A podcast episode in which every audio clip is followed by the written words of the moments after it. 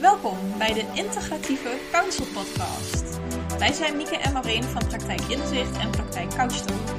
Wij vinden het belangrijk moeilijkheden in voelen en denken bespreekbaar te maken. Een voorbeeld hiervan is dat je je ongelukkig voelt en dat je piekert. Dit voorbeeld en andere voorbeelden zullen besproken worden in deze podcastserie. In de Integratieve Counsel Podcast leer je van alles over jouw eigen gebruiksaanwijzing en hoe je deze voor jezelf in kunt zetten. Welkom bij alweer een nieuwe podcastaflevering. Um, de aflevering vandaag is nou ja, weer iets anders dan jullie van ons gewend zijn. En misschien denk je, oh, is weer een interview. Ja, klopt. Uh, weer met even ons. Uh, een paar weken geleden stond het interview met mij online. En uh, vandaag een interview met Maureen. Um, wil je jezelf kort voorstellen, Maureen? Ja, um, nou, ik ben Maureen. ik woon nu in Nijmegen. Ook een praktijk in Losser, in Twente. Uh, behoorlijke afstand ertussen. Mm, nou, gewoon twee vestigingen. Twee vestigingen, ja, superleuk. Um, punt. Ja, punt. En um, hoe ben je in dit werkveld terechtgekomen? Um, ja, een beetje via een omweg.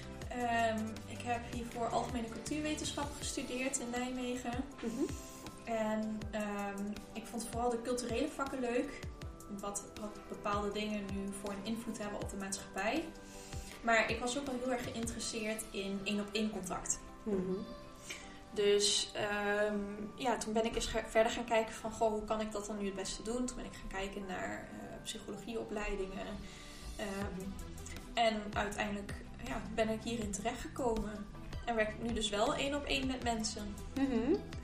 En um, wat wilde jij worden toen je jong was? Toen ik jong was wilde ik heel graag uh, rechter worden. Oh, rechter? Ja. Maar dat hoor je ook niet vaak. Nee. Nee, er, er was altijd zo'n zo'n televisieprogramma op een Duitse zender. En uh, daar speelde een rechter in. En dat vond ik heel erg leuk. Leuk. Ja. En, en wat was dan je leukste vak op school?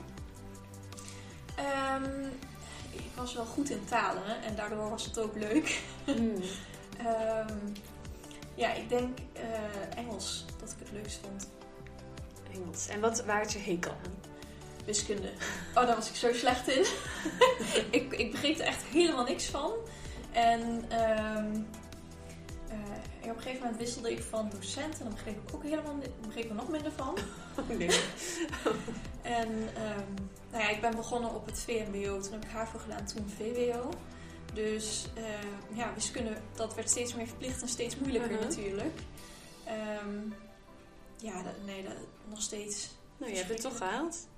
Ja, nee, uiteindelijk niet. Maar je mocht één onvoldoende toen hebben binnen je profiel en oh, buiten je oh, profiel. Ja. En toen heb ik wiskunde lekker laten staan. Snap ik. hey, en je werk nu. Uh, wat maakt je werk leuk? Um, wat maakt mijn werk leuk? Contacten met andere mensen. Uh, ja, um, en ook als je iets voor een ander kan betekenen. Mm -hmm.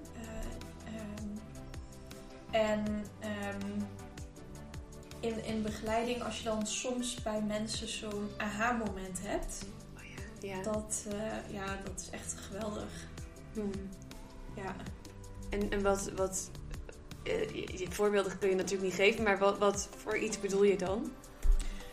Um, nou, soms dan leg je iets uit en, mm. en dan klikt er opeens iets van, oh, oh, bij mij, weet je, dan zit het zo of zo. En mm.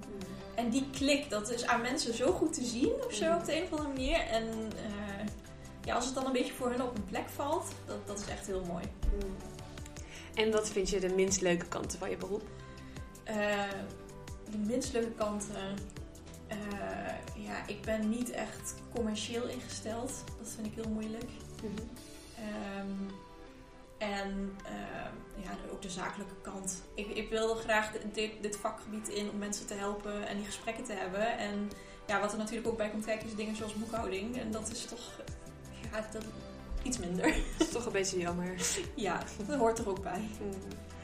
En, uh, en wat zijn jouw grootste drijfveren om dit werk te doen? Um, mijn grootste drijfveren. Um, ja, toch als iemand uiteindelijk weggaat met een goed gevoel over zichzelf, zeg maar. Ehm, of als iemand ja, er, er beter uitgaat dan erin komt. Of, eh, da- da- daarmee wil je toch doorgaan, zeg maar. Dat je het idee hebt dat wat je doet nut heeft voor iemand anders. Mhm. Eh, en op die manier deel maakt aan, aan, eh, aan de maatschappij, zeg maar. Die ander weer. Ja, Mhm. Hmm. En wat doe je naast het geven van counseling nog meer? Eh, naast het geven van counseling geef ik ook lezingen. Mhm. Waarover? Ehm, waarover? ik heb een lezing gemaakt over burn-out, stress en burn-out. Uh-huh. Ehm, en die lezing heb ik vooral aangeboden aan personeel voor zorg. Omdat in deze coronatijd nu eh, ja, de zorg toch best wel onder druk staat. En om die mensen een beetje op de been te houden, Mhm. proberen te houden. Waardevol ook. Ja, ja dat, eh, dat hoop ik dat mensen daar dan wat aan hebben. En eh, in de toekomst volgen er hopelijk nog meer. To be continued. Zeker. En hoe verloopt voor jou samenwerking met andere disciplines? Ehm,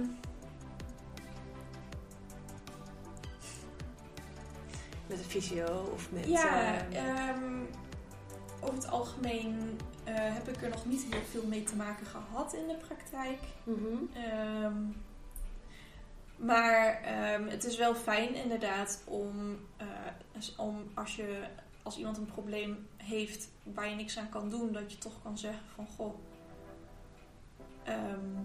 Ga eens daar en daar kijken of zo. precies, die kan misschien wel helpen. Bijvoorbeeld wanneer iemand heel erg gestrest is, heel Mhm. veel spanning heeft. En ehm, ja, daar is in de, in de sessies is er niet, niet, voldoende ruimte voor. Om dan eens te gaan kijken met ademhaling met een bepaalde fysiotherapeut of zo. Mhm. Ja, dus zo, zo werk je dan samen met, eh, met anderen. Bijvoorbeeld, ja. Hmm. En ehm, als je nou jouw werkzaamheden zou beschrijven, hoe zou je die dan beschrijven? Ehm, hoe zou ik mijn werkzaamheden beschrijven? Ehm, Wat doe je als iemand zich bij je aanmeldt? als iemand zich bij mij aanmeldt, dan ehm, is, het, is het in eerste instantie belangrijk om te kijken of eh, waar diegene tegenaan loopt, welke moeilijkheid diegene heeft, of dat ook past bij de hulp die ik kan bieden. Mhm, Of counseling daar een passende...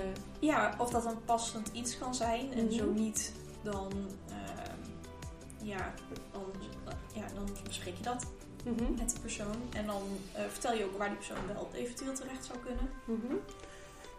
En ehm, als het wel kan, dan ehm, is er een intake. En als dat voor allebei goed voelt en ehm, eh, de hulpvraag past, dan ga je verder met een counseling traject in principe van 10 sessies. Mhm. Ehm, om en nabij 10 sessies, Ja, meestal ongeveer. 10. En ehm, dan werk je in die 10 sessies van die moeilijkheid naar dat doel. Mhm. En dan vooral door praten. Vooral door te praten, ja. Mhm. En wat maakt dan een goede sessie? Wat maakt die goede sessie goed? Ehm, nou ja, ik denk een beetje ehm, een- wat ik net ook al zei, als die klikker zou zijn. Uh-huh. Dat, eh, dat is denk ik het beste in een sessie wat, wat er kan zijn. Mhm. Zie ik ook aan je als je dat vertelt, dat je dat echt heel leuk, ja, heel waardevol vindt. Ja, Ja. ja. dat, dat vind ik ook echt.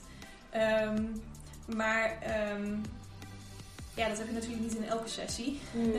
En er zijn meer sessies die goed zijn natuurlijk. Mhm. Ehm, eh, ja, als je merkt dat iemand iets heeft aan, aan jouw begeleiding, dat, dat is heel fijn. Mhm. En ehm, ehm, ja, en je hebt natuurlijk de sessies met de cliënt. En daarin heb je, neem ik aan, je counselor of therapeutische bril op. In hoeverre heb je die nog op als je naar mensen kijkt in je privéleven? Ehm, is moeilijk om af te zetten. Mhm. Ehm, de manier waarop je met een ander communiceert bijvoorbeeld is, eh, is heel erg van belang natuurlijk. Het is een praatberoep. Dus Mhm. in sessies is het heel belangrijk. En het is, je gaat dan ook op een andere manier communiceren met je omgeving of zo. Bepaalde woorden juist wel of niet inzetten. Ehm, Echt een andere vocabulaire. ja, ja, want je weet, je, je leert wat woorden met iemand kunnen doen, zeg Mhm. maar. En welk effect dat op iemand kan hebben. En ehm, als je dat in een sessie kunt inzetten, ja, dan kun je dat natuurlijk ook in je omgeving Ja. doen. En dat gaat dan ook vrijwel automatisch. Mhm. Kun je niet meer, je kunt niet die switch, maar ja, dat is gewoon lastig. Ja, precies. Dat, Uh-huh. dat, is, dat is heel lastig. Ehm, ja, zoals het woord moeten of zo. Dat, eh, dat is dan een beetje een taboewoord geworden in, Mhm. in mijn vocabulaire. Dus als ik dat dan hoor, dan gaat, gaat wel meteen mijn brein aan van... Oh, moeten. Nee, nee. Mhm. En ik gebruik het dan zelf ook minder, maar ook naar mijn omgeving. Mhm. Dus in die zin zou je het meenemen, zeg maar. Ja. ja. En wat leer je van, eh, van anderen, van, van studenten of van medestudenten bedoel ik dan, of cliënten?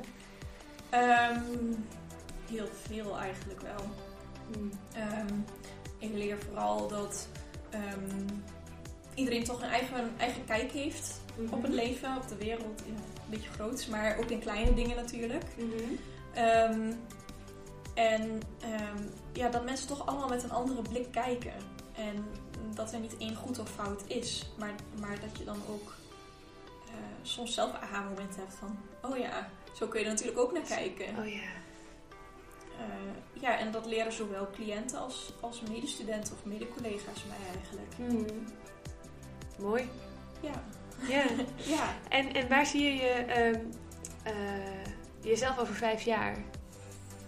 Ehm, over vijf jaar. Dan eh, heb ik hopelijk nog steeds twee vestigingen. Mhm. Ehm, en hoop ik mijn kennis en praktijk een beetje uitgebreid te hebben naar integratieve psychotherapie. Mhm. Niet alleen counseling, maar ook psychotherapie. Ehm, ja, en, en hoop ik dat het goed gaat. Een goed lopende praktijk, goed met twee vestigingen, Ja, waarin je counseling en psychotherapie geeft. ja, en hopelijk ook door lezingen te geven, dat ik mensen daarin kan ondersteunen en helpen. Mhm. Ja, En ehm, eh, wie is jouw eh, favoriete klassieke therapeut-psycholoog? Oeh, moeilijke vraag. er zijn er best veel. Ehm,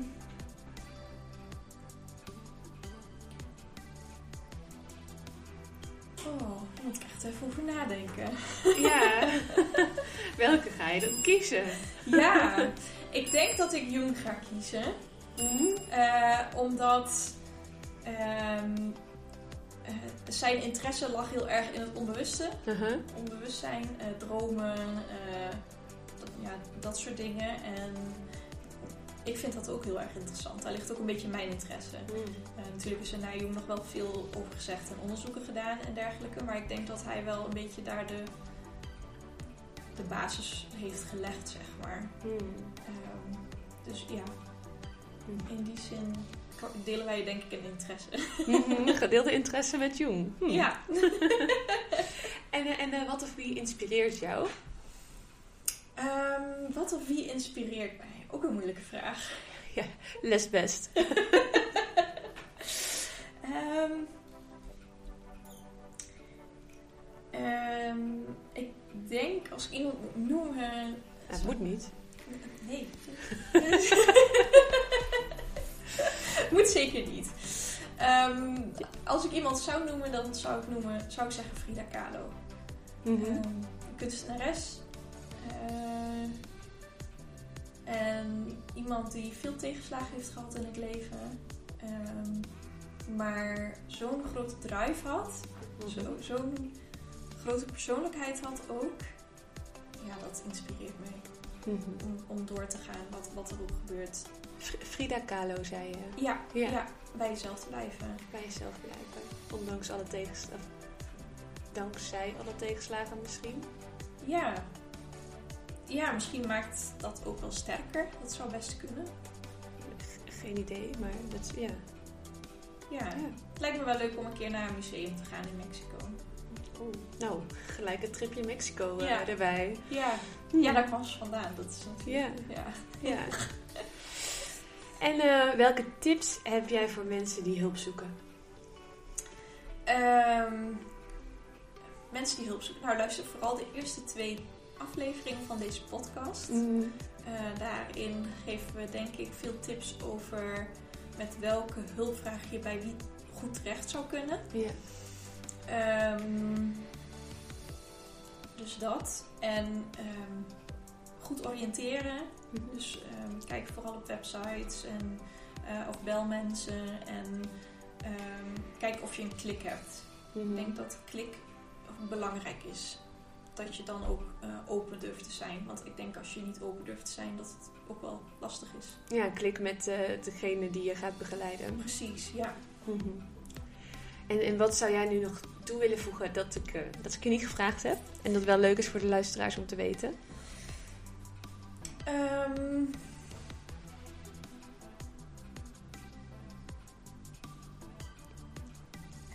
ja. Als tip. Ja, gewoon, überhaupt. Misschien wil je nog iets vertellen. Ik weet het niet. Ehm, sorry. Nee, ik heb niks te vertellen eigenlijk. Nou, dan kunnen luisteraars, eh, denk ik, altijd als ze zelf nog vragen hebben, jou een bericht sturen. Absoluut. Waarnaar, waar, waar kunnen ze je bereiken? Eh, ze kunnen me bereiken via mijn website. eh En dat is? couchtalk.nl Couchtalk.nl. Ja, of info at couchtalk.nl als ze me rechtstreeks willen mailen. Mhm, Dus via de mail Ja, of de website. ja, En de mail is dan info.couchtalk.nl. ja. Staat ook in de beschrijving duidelijk. Ja. Nou, dan dank ik je hartelijk voor het eh, leuke gesprek. En dan, eh, ja, tot uh, volgende week bij de volgende aflevering. Ja, zeker weten. Oké, okay, doei! Bedankt voor het luisteren naar de Integratieve Counsel podcast. Mocht je je afvragen of integratieve counseling iets voor jou zou kunnen betekenen, neem dan gerust contact op met Praktijk Inzicht of Praktijk Couchtalk. Of bij vragen over de inhoud van de podcast, laat een comment achter. Hopelijk volgende week bij een nieuwe aflevering van de Integratieve Counsel podcast, waarin je jouw eigen gebruiksaanwijzing leert kennen. Wil je direct op de hoogte zijn wanneer er een nieuwe aflevering online